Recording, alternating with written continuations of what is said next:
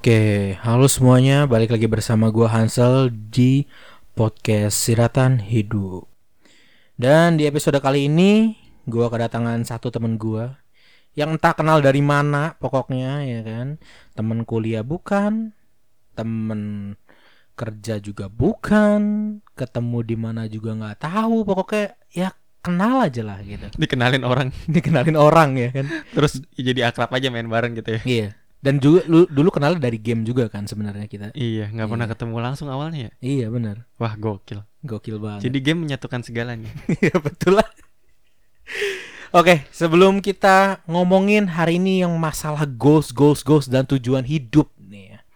Kira-kira boleh nggak lu memperkenalkan diri lu ini siapa, terus lu kuliah di mana, terus juga lu kira-kira akhir-akhir ini lagi ngapain sih dan lu kira-kira eh, sekarang tuh jurusannya jurusan apa gitu di perkuliahan lu? Eh, perkenalan diri ya Hmm, Iya. mungkin bisa dipanggil namanya Faen kalian Oke. boleh manggil saya Faen Eh, saya mahasiswa di Universitas Bina Nusantara anjay anak binus cuy Anak binus, binus yang sejati. saya dari jurusan IT kalau kata orang bercandaannya gini ITB IT binus ITB IT binus. Oke oke oke. Kesampaian. Jadi kalau tanya orang kuliah di mana? Di ITB. ITB, iya, IT business. mantap. Kese- kesibukan kesehariannya ya kuliah online, kerja part time, ngerjain desain, bantu-bantu desain, terus ngisi postingan di Instagram, di Facebook gitu buat advertising dan Oke. semacamnya lah. Oke. Lu punya goals apa sih? Lu punya tujuan hidup apa sih untuk eh, jangka panjang ini gitu kira-kira? Kalau goals dan tujuan hidup jangka panjang ya, mungkin cukup umum ditemukan di golongan mahasiswa-mahasiswa IT gitu. Jadi yang nggak beda-beda juga sama goals tujuan mahasiswa-mahasiswa IT lainnya. Oke. Pengen bangun karir di dunia IT yang pasti pengen punya rumah, financial freedom dan ya bangun empire sendiri gitulah. Tapi bukan sampai yang kayak eh punya startup segede Gojek atau Tokopedia gitu. Gua gua personally nggak pengen goalsnya sampai segede itu, tapi gue Oke. pengen lebih ke ya bangun empire gua sendiri, hidup-hidup gua gitu, financial Hmm. freedom sih. Bisa ngidupin mungkin bantu-bantu papa mama atau adik juga. Oke. Eh, kira-kira sebenarnya kalau dari perkataan lu tadi nih ya, kira-kira maksudnya lu membantu orang tua lu, lu membantu ade lu itu kira-kira dari sisi mana gitu?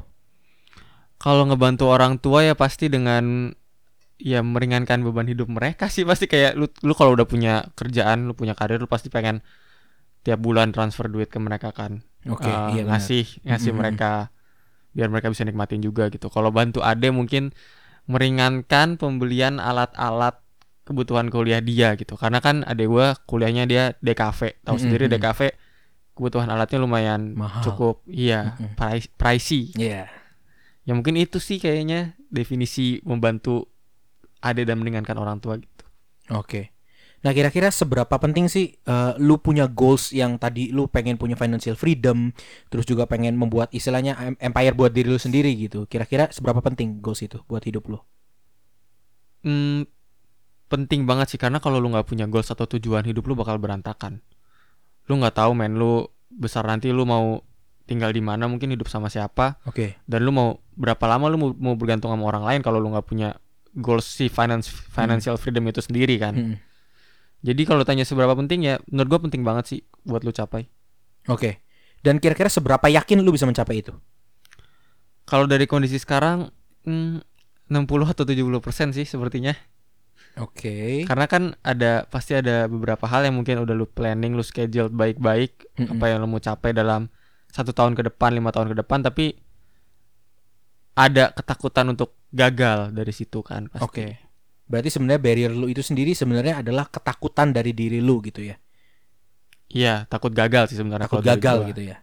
Oke. Kira-kira sebenarnya kenapa kok lu eh, sampai segitunya? Emang lu punya pengalaman masa lalu apa yang membuat lu eh, takut gagal, takut gagal? Emang lu punya trauma apa gitu? Nggak sampai trauma juga sih, cuman Oke. ya kegagalan itu eh, bagian dari hidup sih pastinya. Tapi kan ada beberapa kali kejadian yang di mana lu jadi merasa kapok untuk terus mencoba dan berusaha kan gitu. Mm-mm. Kalau ditanya ada kegagalan apa di masa lalu ya, gua awalnya pengen kuliah di luar negeri gitu. Oke. Ya, tapi nggak kesampaian kan karena Heeh. mungkin Inggris gua nggak sejago yang lain atau Mm, nilai mata mata pelajaran gua nggak mendukung juga. gitu. Oke. Itu kan udah sebuah kegagalan kan karena lu Iya. lu pengen banget kuliah di luar negeri tapi kenyataannya lu lu nggak bisa. Lu Mm. malah masuk ke ITB itu kan. Oke. Institut Bukan Institut Teknologi Bandung ya, bukan. Di situ teknologi binus, Oke. IT binus. IT Binus. Oke, siap.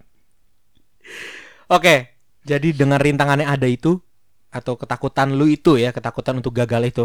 Kira-kira gimana sih sekarang step-step lu yang lu lakukan nih? Dari mulai sekarang mungkin sampai ke depannya atau mungkin dari sebelumnya udah lu lakuin untuk ngatasin ketakutan lu itu.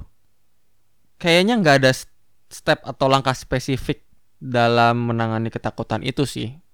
Adanya mungkin step atau langkah yang disusun untuk tetap on track mencapai goals dan tujuan lu. Yang pasti sih lu harus tahu ya eh, bukan hanya jangka panjang lu mau hidup di mana, lu mau Oke. masuk perusahaan apa, tapi lu harus set juga beberapa goals yang mungkin jangkanya pendek. Satu minggu ke depan, satu bulan ke depan lu mau ngapain? Satu tahun ke depan lu mau ngapain? Apa yang mau lu lakuin? Rencana-rencana lu, apa yang lu mau capai di tahun itu? Itu udah harus di set di awal tahun sih biar lu Oke. tahu lu harus ngapain buat ngejar goals lu. Dan bicara soal kegagalan, kalau gimana cara ngatasin kegagalan takutnya? Hmm, lu move on sih. Kalau lu gagal, lu nggak berhasil mencapai sesuatu, itu kan pasti kecewa banget kan. Iya, betul. Karena gue sendiri waktu itu lumayan kecewa banget sih gue kenyataannya nggak bisa kuliah di luar negeri walaupun udah coba apply sana sini. Mm-mm. Cuman ya dalam hidup lu harus berusaha untuk move on sih. Kegagalan itu ada untuk sebagai bahan pembelajaran. Jadi lu ambil yang penting, ambil hikmahnya, terus lu coba perbaiki di mana salahnya. Oke. Kemudian yang terpenting lupakan kegagalan itu. Jadi lu harus bisa maju terus berkembang dan belajar dari kegagalan lu. Oke, kalau gitu. Kira-kira eh ada nggak sih pesan-pesan dari lu nih buat teman-teman yang punya goals tinggi, yang punya mimpi tinggi gitu? Mungkin ya mereka juga eh, sama mungkin pernah mengalami kegagalan dan akhirnya mereka akhirnya mulai terpuruk nih sekarang. Kira-kira lu ada pesan apa nggak untuk mereka yang mendengarkan sekarang? Ya pesannya sama kayak yang tadi gue bilang sih ya. Kalau lu punya goals, lu berusaha set up uh, target dalam jangka dekat itu. Seminggu, sebulan, setahun ke depan ngapain aja. Apa yang Mhm. mau lu capai, apa yang mau lu lakuin. Kalau lu gagal, lu pelajari apa yang salah dari hidup lu. Terus lu lupakan kegagalan itu. Terus berusaha. Ya betul. Oke. Lu harus tetap berusaha untuk mencapai tujuan utamanya itu. Jadi jangan lupa tujuan utama lu. Oke, so eh, thank you buat Fayan yang udah berbagi di episode kali ini. Sama-sama bro. Oke, dan terima kasih juga buat teman-teman yang udah mendengarkan podcast Siratan Hidup di episode kali ini. Semoga apa yang kita bahas di episode ini, yang kita perbincangkan di episode ini, semoga bisa memotivasi teman-teman semua yang punya goals tinggi, yang punya mimpi tinggi, biar teman-teman semua bisa semangat terus buat meraih mimpi kalian.